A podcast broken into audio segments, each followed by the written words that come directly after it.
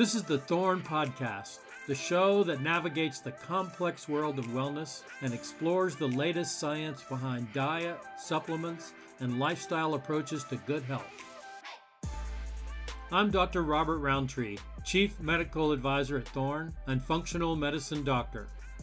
And I'm Dr. Frank Lipman, New York Times bestseller and functional medicine doctor. As a reminder, the recommendations made in this podcast are the recommendations of the individuals who express them and not the recommendations of Thorne. Statements in this podcast have not been evaluated by the Food and Drug Administration. Any products mentioned are not intended to diagnose, treat, cure, or prevent any disease. Hi, everybody. Welcome back to the Thorne podcast.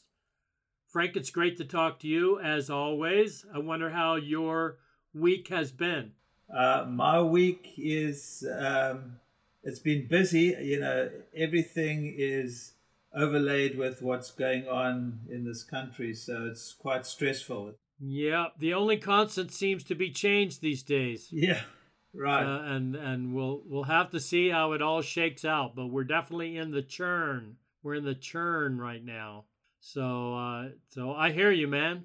Why don't we go ahead and dive into the main topic for this episode? We're going to discuss cognition, which is actually a, a, a, big concern for a lot of my patients. Um, I, I know the, the biggest concern that I hear is a person who's getting older, often people in their 60s or maybe in their even in their late 50s who complain of being forgetful and they're worried that they've got the early signs of Alzheimer's disease and you know are wondering what should they do about it? Do they need to be tested etc uh, i'm sure you see people like that as well who say they're not on their game anymore um, and they're, they're worried that something is wrong. Is that something you see in your practice?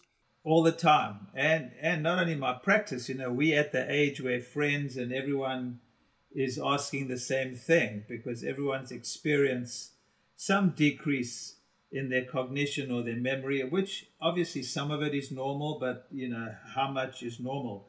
What I personally have found is a lot of these lifestyle factors we talk about for health in general stress, lack of sleep, lack of exercise, uh, poor diet, loneliness, you know, isolation, all these factors affect cognition. And the beauty of it is change your lifestyle, and, and very often that cognition improves. I know for myself, when I get too, you know, I go through these periods when I'm meditating every morning religiously or exercising a lot. When I'm doing the things that I should be doing, I'm so on my game. Uh, a little bit of coffee in the morning. You know, I do intermittent fasting. I have my coffee in the morning and I'm like so on my game. Um, is it the coffee? Is it the meditation? Is it the, all the above? But I do feel, um, you know, and it's actually been something I've been wanting to speak to you about.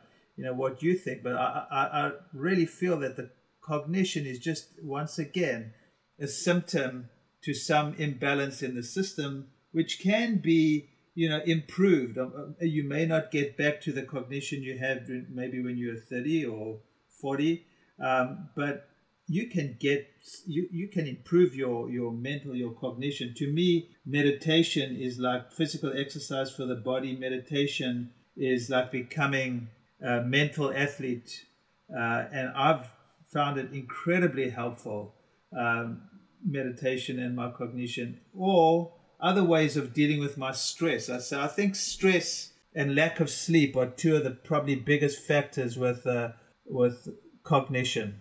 What do you say? Bob? Yes, I um, I've, I've uh, mentioned Dr. Matthew Walker before, and he's actually done a lot of research. He's a neuroscientist. I think was trained at Cambridge and is now at Berkeley, UC Berkeley. Uh, he wrote a book called Why We Sleep, and he's done a lot of research on yep. how uh, lack of sleep is a predisposing factor for Alzheimer's disease. Um, and why would that be? It's because we, we, we used to not know what sleep did. You know, it was a mystery. It's something we did for a third of our lives, and yet it was thought to just be an off cycle that didn't really accomplish anything.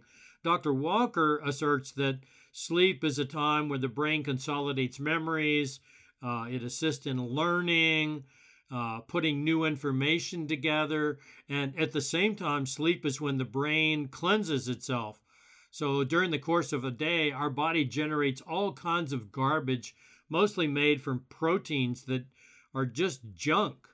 Uh, these proteins accumulate in our cells, and when we sleep, this wave of fluid washes through our brains and gets rid of that those proteins. If they don't, they accumulate into something called beta amyloid. And I think that's the problem with some of these drug studies where they've given drugs to try to get rid of beta amyloid for Alzheimer's, they haven't worked. And the reason they don't work is because they're not dealing with what's happening on the front end. You know, this stuff is accumulating every day. So, yeah, number one, you've got to sleep soundly and you don't want to short yourself on the hours that you allot for sleep. The other thing that I, I tell most of my older patients that they need to realize is that the brain slows down with aging. There's really no way around it.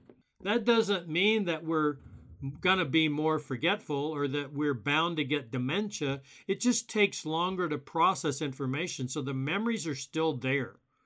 I often joke with my older patients that, uh, that when, when a younger person forgets the keys, then they think, oh, I had too much to drink last night, or uh, I uh, I was distracted. You know, they're not they're not so worried about it. When an older person forgets the keys, they wonder if this is the beginning of the sign of Alzheimer's disease. Yeah.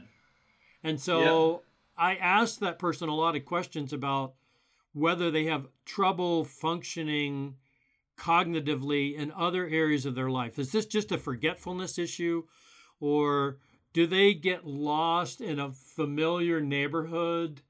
Um, do they get confused when they're trying to boil soup in their home? You know, they get mixed up on instructions. Are they watching a TV show and they can't suddenly can't follow what should be a simple plot? If there's other signs that the person tells me or their spouse tells me that indicate something else is wrong with their brain, then that's a different story. But the people who just say, well, I'm not on my game, I'm not as sharp as I used to be, I forget people's names, I block on names or I block on words in a conversation, chances are that's just a result of a slowing of the microprocessor uh, processor. And what I tell people is just wait, right? If you can't think of a name or you can't think of a word, don't put the pressure on to say, oh my God, uh, I, I, something is terribly wrong, and I because I can't remember the name of this person that lives down the street or a friend that I haven't seen in a year. I just say, let it come. Allow, you got to allow it to come. So part of it's an attitude that we have to have towards memory. We have to accept that the the card catalog, remember card catalogs in the library? That the, the card catalog and the hippocampus in the brain it it just needs oiling when we're older. It's harder to search for things. And that's partly because the RAM, the random access memory in our brain is gets so filled up by so many things that we're tracking that it's it's just harder to keep up with everything that's going on. So where you put the keys or or that old friend's name, it, it's really for it to get easy for it to get lost in the noise something that I have seen, I see it all the time, probably daily, a couple of people a day, especially in younger people who come in with brain fog and mm-hmm. they just they, they can't think clearly. There's this connection with the gut, you know, whether it's the yeast, whatever it is, there's some type of dysbiosis. These bacteria, these yeast, whatever they are, are obviously releasing some types of metabolites, and there's a direct connection to the brain because once you clear up the dysbiosis, their cognition improves so significantly. I mean, I've had patients come in who, you know, had SIBO or yeast or some type of dysbiosis. I mean, they're all variations of the same thing.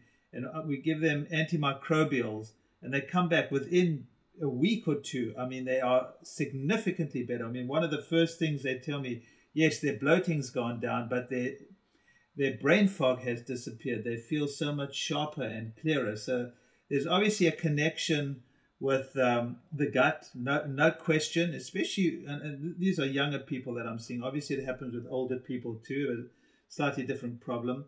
And then there's a hormonal connection because, you know, we see, I see so many perimenopausal women, and whether their progesterone is low or uh, they're, you know, subclinically hypothyroid, and you give them a little bit of thyroid hormone or progesterone, and it also significant, significantly improves their cognition. So there's this hormonal component and this gut component that play a huge part, especially in younger people. You know, I think once you you know what you were talking about is about like old farts like us as we get older, um, and maybe who don't have a gut problem.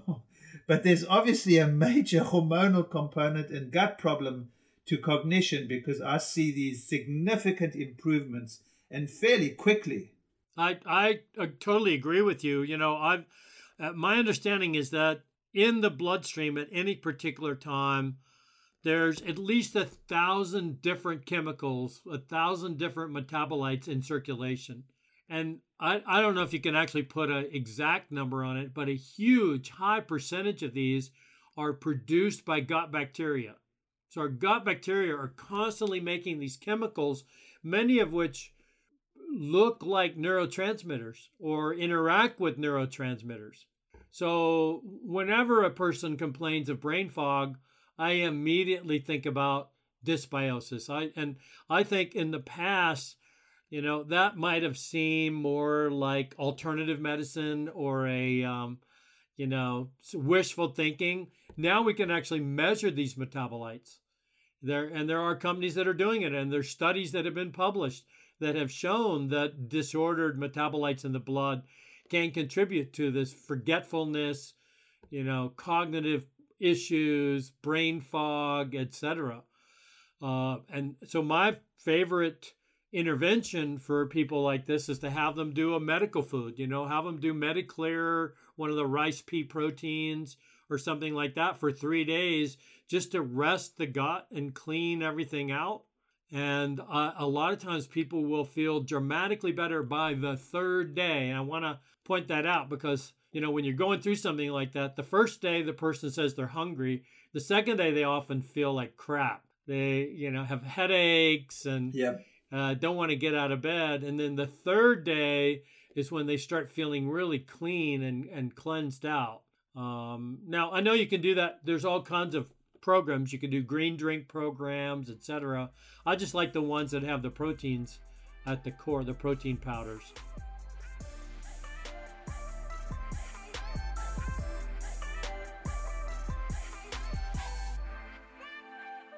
So, what do you think about exercise as a way to help cognition? Which, you know, some people might question that because they say well that's you know the brain and and the body those are two separate things obviously that's not true but what's been your impression of whether exercise helps and if so what's the best kind of exercise right so exercise definitely helps because people always always almost always will tell you how much clearer and better they feel after the exercise i not that i do that much um, strength training, although I need to start. I know when I go after a long uh, bike ride, it definitely clears my mind. So, you know, I'm not sure which exercise is best, but there's no question exercise helps with cognition. I mean, m- most people actually experience that.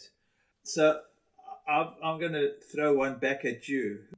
Where does brain derived neurotrophic factor, BDNF, come in here? Because, you know, to me, you know, for, for those in the audience, BDNF or brain derived neurotrophic factor is is sort of is a protein that is sort of like fertili- fertilizer for brain cells. And you know, once again, it's these lifestyle changes that increase BDNF, sleep, exercise, stress reduction, but there are also some nutrients and, and things in the diet Um, I have no experience with coffee fruit extract, but that seems to come up all the time.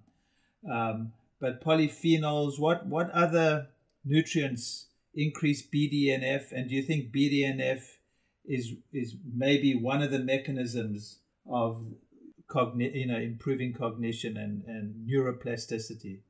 Okay, well that so the let me answer your latter question first. I do think BDNF is is very helpful. It's a growth factor for neurons, and I think it's part of the overall hormetic response in the body. We I think we talked about hormesis uh, a couple of podcasts ago, which is the notion that stress, a little bit of stress, is actually a good thing.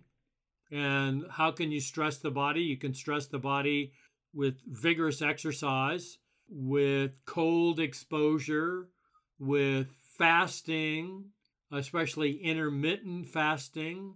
Um, so, all of those things turn on the hormetic pathways. And one of the consequences of that is you produce more BDNF. So, one of my, my favorite nutrients for the activating the hormetic pathway is sulforaphane, huh. which is uh, you know also called sulforaphane SGS. Uh, Crucera is a brand name for that. It's made from broccoli seeds. It's a broccoli seed extract. You know, it beats having to eat a pound and a half of broccoli of raw broccoli every day. That's interesting. Sulfur. I've never thought of sulforaphane for that, but what I will say, and now now I'm definitely going to start taking it myself, is you know I've been doing the 3x4 genetic testing, the Yael that you know, yeah, Yael, her mm-hmm. company, and I find it I find it quite fascinating actually, and, and sometimes incredibly helpful. And oftentimes, for all of the the you know they pick up weak weaknesses, sulforaphane comes up as one of the supplements recommended. So for it's obviously a multi-purpose, working on many mechanisms, nutrients. So thank you for for sharing this because this is I'm adding sulforaphane to my supplement protocol now. Yes, well, I mean, there's definitely research on on using it for supporting brain function. Yeah, I'm looking at a. Um, I just pulled up a paper. Sulforaphane epigenetically enhances neuronal BDNF. Interesting. So, so there are actually studies on showing that. I really wish there was a commercial test for BDNF. I think a lot of people would would be going for that. Right. Uh, but otherwise, I don't know how to get it outside of a brain biopsy or a or a spinal tap, which I don't I'm not volunteering for anytime soon. Right, but for for all you folks out there, the way you increase it is these lifestyle changes we're talking about: sleep hygiene, dealing with the stress, intermittent fasting, decreasing sugar, um, exercising. These are all ways of of um, of increasing it. And coffee fruit ex- do you know anything about coffee fruit extract? Because that seems to come up a lot. Well, I've read the papers on it. I I can't say that that I've had any experience with it. You know, I've just I've seen the research and I've I've read the sales pitches, etc. I I just frankly I just haven't found a product that I'm completely comfortable with, but uh, you know, I think it's worth looking into. I've been pretty happy with the stuff that I use. Like uh, I use the sulforaphane, the Crucera, and I use Meriva, which is curcumin phytosome. I like phosphatidylserine. So all of those things are are helpful, I think. What, what about uh, nicotinamide diriboside? What about the niacin? Yeah, I absolutely think that that's helpful. Um, I always use nicotinamide riboside in combination with resveratrol because I think it's the, the two of them that are working together that are going to be more effective at upregulating all the enzymes that you want for longevity, uh, better metabolism, etc. All right, we're going to take a short break, and when we come back, we're going to talk some more about cognition, or specifically, we're going to answer some of your questions.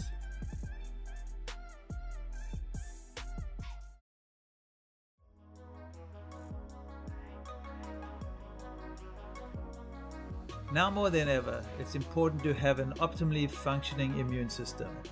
Be ready for whatever life throws your way with Thorne's suite of immune support products. From immune supportive vitamins to time tested botanicals, Thorne has formulas that support immune function from every angle. Not sure what your body might be missing? Visit thorne.com to take an immune quiz and receive a recommended immune solution that's right for you. Learn more at thorne.com.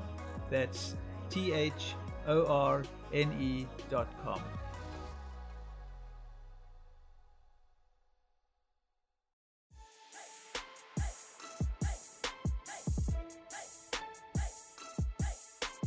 And we're back. So now it's time to answer a question or two from the community out there. Um, our first question comes from a listener who asked, "What are the cognitive risks for athletes, and how can they mitigate them?" That's a that's a great question. I assume that the number one issue people are concerned about is head injuries. Yep. Frank, do you have any thoughts? Yeah, I mean, I, I've seen a number of ice hockey players in particular who've come in with recurrent head injuries and has had long-term consequences.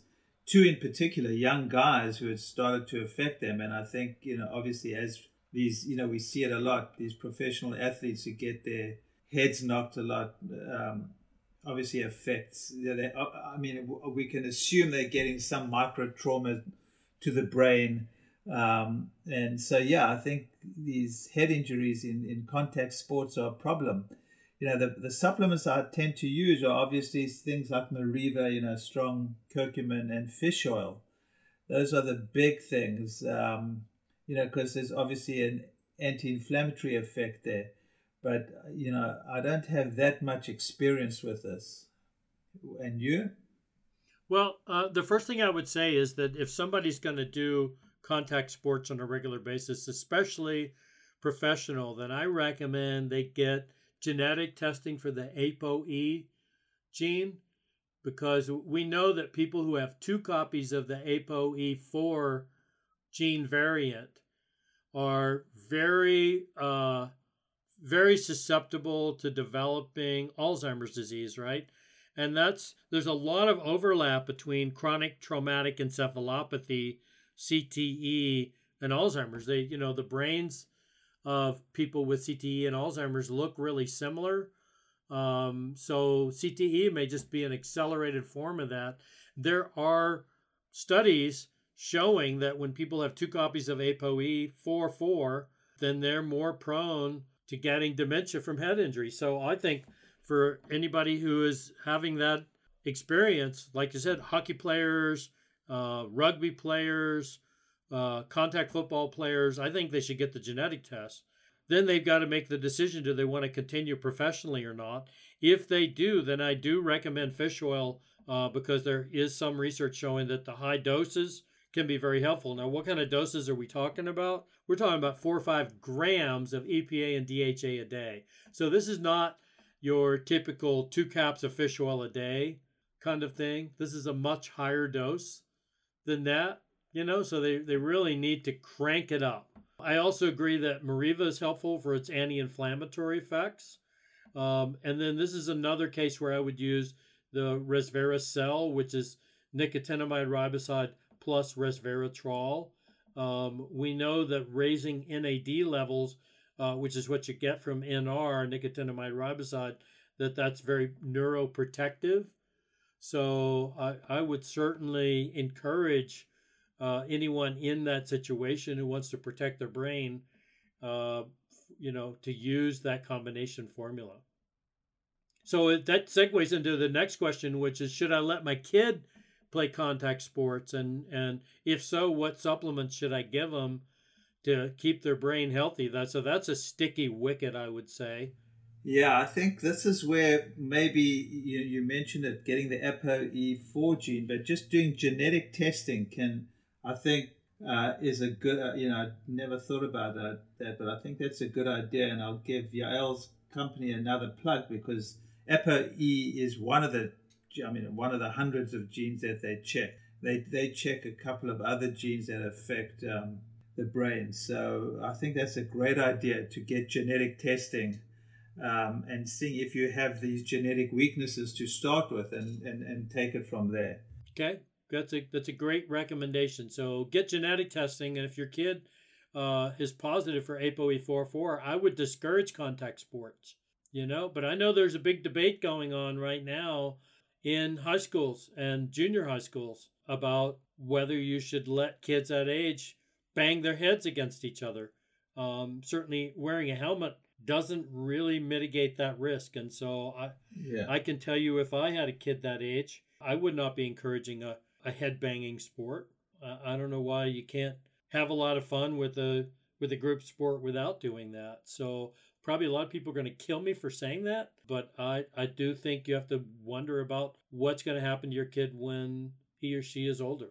Yep, I agree. We have another question that we could end with, which is what are your top nootropics? Coffee. Coffee. Yeah. Yeah. yeah, for people that tolerate coffee, I I do think it's it's got pretty good data on it for enhancing alertness. I mean, yeah, coffee's a drug, but um, it's pretty good. For people that get really anxious on it, I recommend matcha. Right. Matcha, which is a powdered green tea instead of tea that you steep. Right. And you mentioned why it's not as stimulant because of the L-theanine. Yes. Um, I like Bacopa. I don't know if you use Bacopa. Well, uh, very, very occasionally. I haven't really found anything that helpful except for coffee. Um, well, I've I've had a, a fair amount of experience with Copa with Bacopa. I've even given it to younger people, and uh, you know, in India they give it to kids just to help them get through school. Um, so it's it's kind of it's very commonly used. Uh, it's very safe. You know, not much of a downside.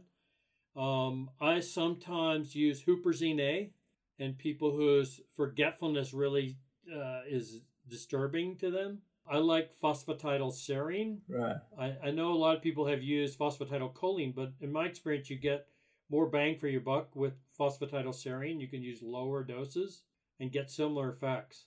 And then there's always fish oil, which I, I just mentioned.